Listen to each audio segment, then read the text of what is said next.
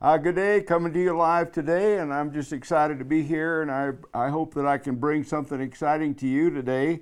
Uh, but I, I'm going to talk about some things because, you know, uh, no matter where you live right now on this particular day, we've been through a real, real uh, crazy time in, in so many ways. And somehow it just seems like I need to help uh, not only myself, but I need to help you. Let's let's move on. But to do that, I felt that we need to go back and and uh, deal with some things, and then deal with our future just a little bit. But I want to start out uh, with asking God to bless this message, and and to open your heart to what God has for you today, because He has something for you today. Uh, in Jesus' name, I believe it. So here we go. I'm going to start out in Hebrews chapter one. Uh, and and uh, verse 1, and I'll read the first three verses that God, who at various times in different ways spoke in times past to the fathers by the prophets, uh, has in these days spoken to us by his Son, whom he has appointed heir of all things, uh, through whom also he made the worlds. Now, verse 3 who being the brightness of his glory in the express image of his person, and upholding all things by the word of his power, when he sat down by himself, purged our sins, and sat down at the right hand of the majesty on high. I want to talk about uh, something foundational here, uh, just uh, maybe to help you move along, uh, but also in doing so, I want to go to Hebrews 11, one verse. It's in uh, verse 3, and it's chapter 11, verse 3 By faith we understand the words, the world was framed by the word of God, so that the things which you are seen were not made of things which are visible. You know, we try to learn the faith message. Uh, we have to, uh, many, many times, I won't go back in a lot of elaborate explanation about this, but many, many times it talks about faith being things that we believe. And a lot of time, they're, they're not something we see but there's something we have in our heart and we want to see it by faith. Okay, let's let's just stay with that for a minute. But one of the things that I believe holds back Christians, uh, uh Christians as a whole, and I'll say this, and, and I know that this may not uh, just gel with you real easily uh, the way it comes out, but I want you to understand something.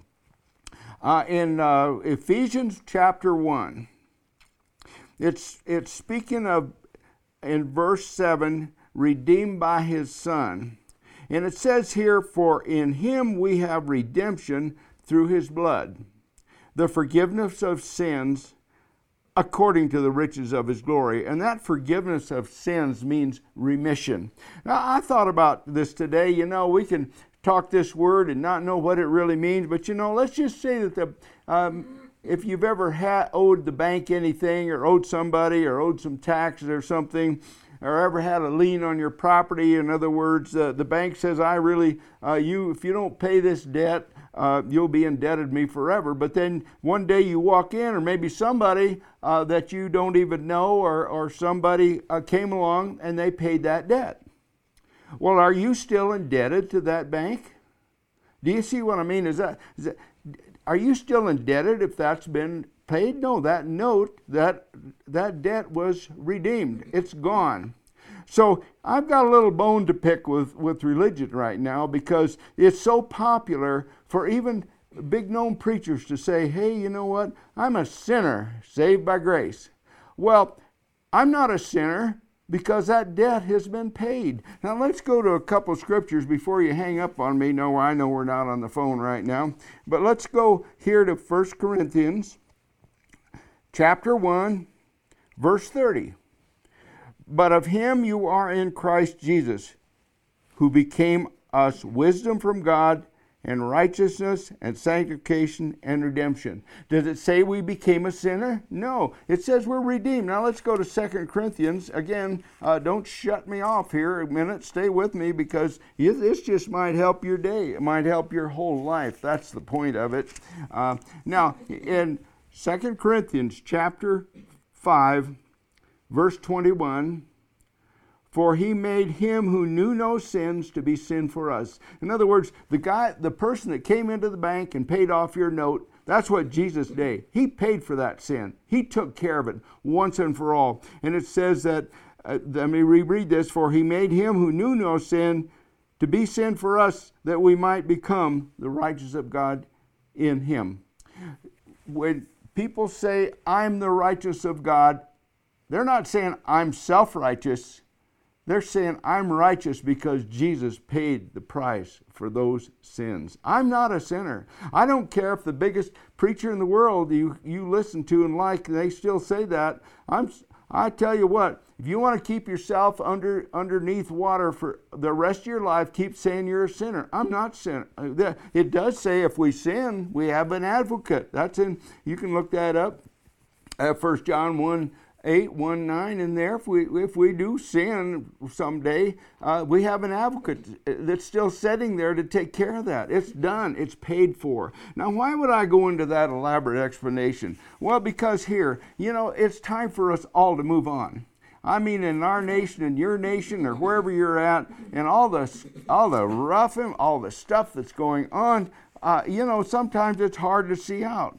But see what what the Bible said here in Hebrews is that God framed some things that He wanted, and I just have to ask you, what, how have you framed your world? You know, get rid of this sin idea. Start thinking of the rights of God in Christ Jesus. Think, start thinking about the Godhead. I mean, He li- the Spirit of God lives in you to take you on, to give you vision. He's pulling on you right now to open up to that vision. And the question is, how do you frame your world? You know, in other words, instead of saying, "Well, I wonder what's going to happen now," I mean, is it is it going to take us over? Is this going to happen? Is that going to happen? Well, instead of that, say, you know what?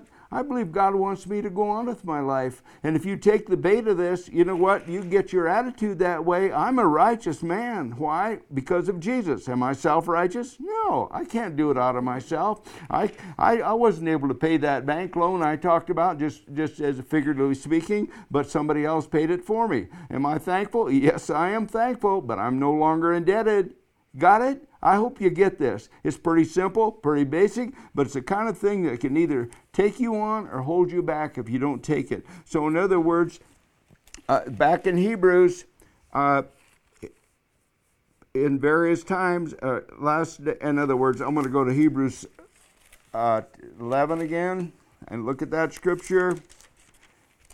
It says, By faith we understand that the worlds were framed by the word of God so that the things which are seen were not made of things which are visible. Uh, that's why we talk about the Word of God. You know, we don't anchor on, a, uh, you know, some cutesy little things once in a while that you see. No, we get the Word of God going, and people that sit under this all the time, as students, you know, they start building that Word, and they start. But the basic foundation is, I am righteous. Why that that sin was taken care of by Jesus and when he did that, he took us into a new chapter of life. And if you'll if you'll do that, because some of you are born again, but you've not moved into that new chapter. So let's start talking where you want to go with your life. Hey, this is a great day. It's a wonderful day to start over. So let's use our faith. You know, we could always say, what do you use your faith for now? Well, use it and start building a, a, vision of what God has in your heart. That vision doesn't have to be a pipe dream. It's something in your heart, and you can it can take you on today into not only just graceness, but a lot of peace. And and even if we're faced with a few things economically, hey, keep standing with the Lord. He'll take you on. I thank God for this moment of time. I believe in my heart it'll do something for your life this day. Be encouraged. Be, be on top of this world. Glory to God. Hey, God loves you. Sandy and I love you. Take this message to heart in Jesus' name. Amen.